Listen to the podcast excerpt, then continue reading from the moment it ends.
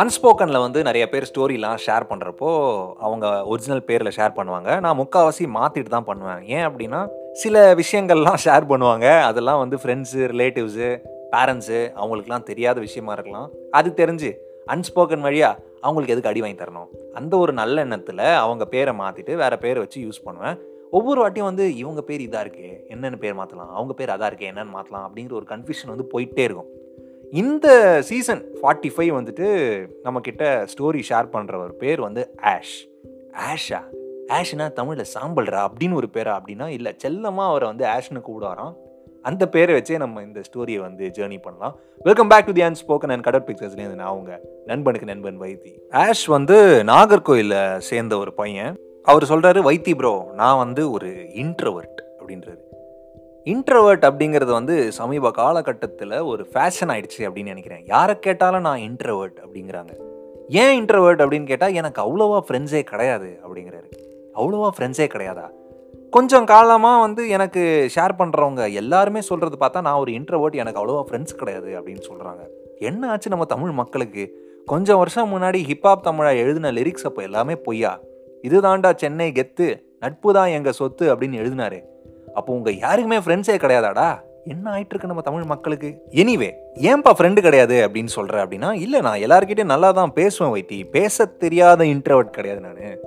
ஆனால் அவங்க ஒரு காலகட்டத்துக்கு அப்புறமா என்கிட்டேருந்து தள்ளி போகிற மாதிரி இல்லை என்னை அவாய்ட் பண்ணுற மாதிரி எனக்கு ஒரு ஃபீலிங் இருக்கும். ஸோ அதனால் நான் என்னை இன்ட்ரோவர்ட் கூப்பிட்டுக்கிறேன். தம்பி, இது பேர் இன்ட்ரோவர்ட் இல்லைப்பா, இது பேர் வந்து சந்தேக பேர் வழின்னு சொல்லுவாங்க எங்கள் ஊரில். ஓகே, இதுக்கு மேலே ஏதாவது சொன்னால் தம்பி வந்து என்னோட அன்ஸ்போக்கன் ஸ்டோரியை சொல்கிறான்னா என்னையே நீ மாற்றி கலாய்க்கிறியா அப்படின்னு கேட்பாரு. நான் எல்கேஜிலேருந்து எயித்து வரைக்கும் ஒரே ஸ்கூல் தான் படித்தேன் அப்படிங்கிறாரு. இந்த எல்கேஜிலேருந்து செவன்த்து வரைக்கும் வந்து மிக்சட் தான், அதாவது கோ எஜுகேஷன் தான். ஸோ பெருசாக ஒன்றும் தெரியாது. ஆனால் திடீர்னு எயித்து வரப்போ என்ன ஆச்சு அப்படின்னு சொன்னால் ஒரு மாதிரி பாய்ஸ் கிளாஸாக மாறிடுச்சு. பாய்ஸ் கிளாஸாக மாறிட்டால் அந்த கிளாஸ் எப்படி இருக்கும்? கரெக்டாக டீனேஜ், நாங்கள் பதிமூணு பதினாலு வயசு எங்கள் எல்லாருக்குமே இருக்கும். அந்த டைமில் நாங்கள் என்ட்ரு ஆகிறப்போ ஹோல் பாய்ஸ் கிளாஸ் அப்படின்னு சொன்னால் அந்த கிளாஸில் என்ன மாதிரியான கலவரங்கள், என்ன மாதிரியான வார்த்தைகள்லாம் வெளியே வரும் அப்படின்னு சொல்லிட்டு உங்களுக்கு ஆப்வியஸாக தெரியும். டெஃபினட்டாக எனக்கும் தெரியும். எனக்கும் வந்து பாய்ஸ் ஒன்லி படித்த அனுபவங்கள்லாம் இருக்கிறது. அது வந்து சில கசப்பான அனுபவங்கள் தான், இருந்தாலும் பரவாயில்ல. ஸோ ஒரு பாய்ஸ் ஒன்லி கிளாஸ் எப்படி இருக்கும் அப்படின்னு சொல்லிட்டு டெஃபினட்டாக இமேஜின் பண்ணிக்க முடியுது. அதனால் பார்த்தோன்னா வைத்தி நாங்கள் கொஞ்சம் தாறுமாறாக பிஹேவ் பண்ணுவோம்.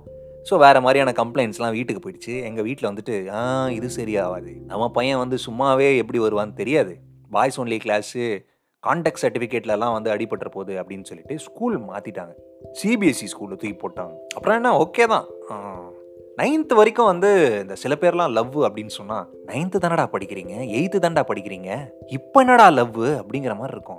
லவ்லாம் சொல்லுவாங்க, கம்பேர் பண்ணுவாங்க, ரிலேஷன்ஷிப்லாம் பேசிக்கிட்டு இருப்பாங்க. நைன்த்து ஸ்டாண்டர்டில் என்ன தெரியும் அப்படிங்கிற மாதிரி எனக்கு தோணும் வைத்தி. இந்த கேர்ள்ஸை பார்த்தாலே டுவெண்ட்டி ஃபீட்ஸ் டிஸ்டன்ஸ் மெயின்டைன் பண்ணி தான் நிற்கிறது, அந்த மாதிரி தான். அப்புறம் என்னாச்சு?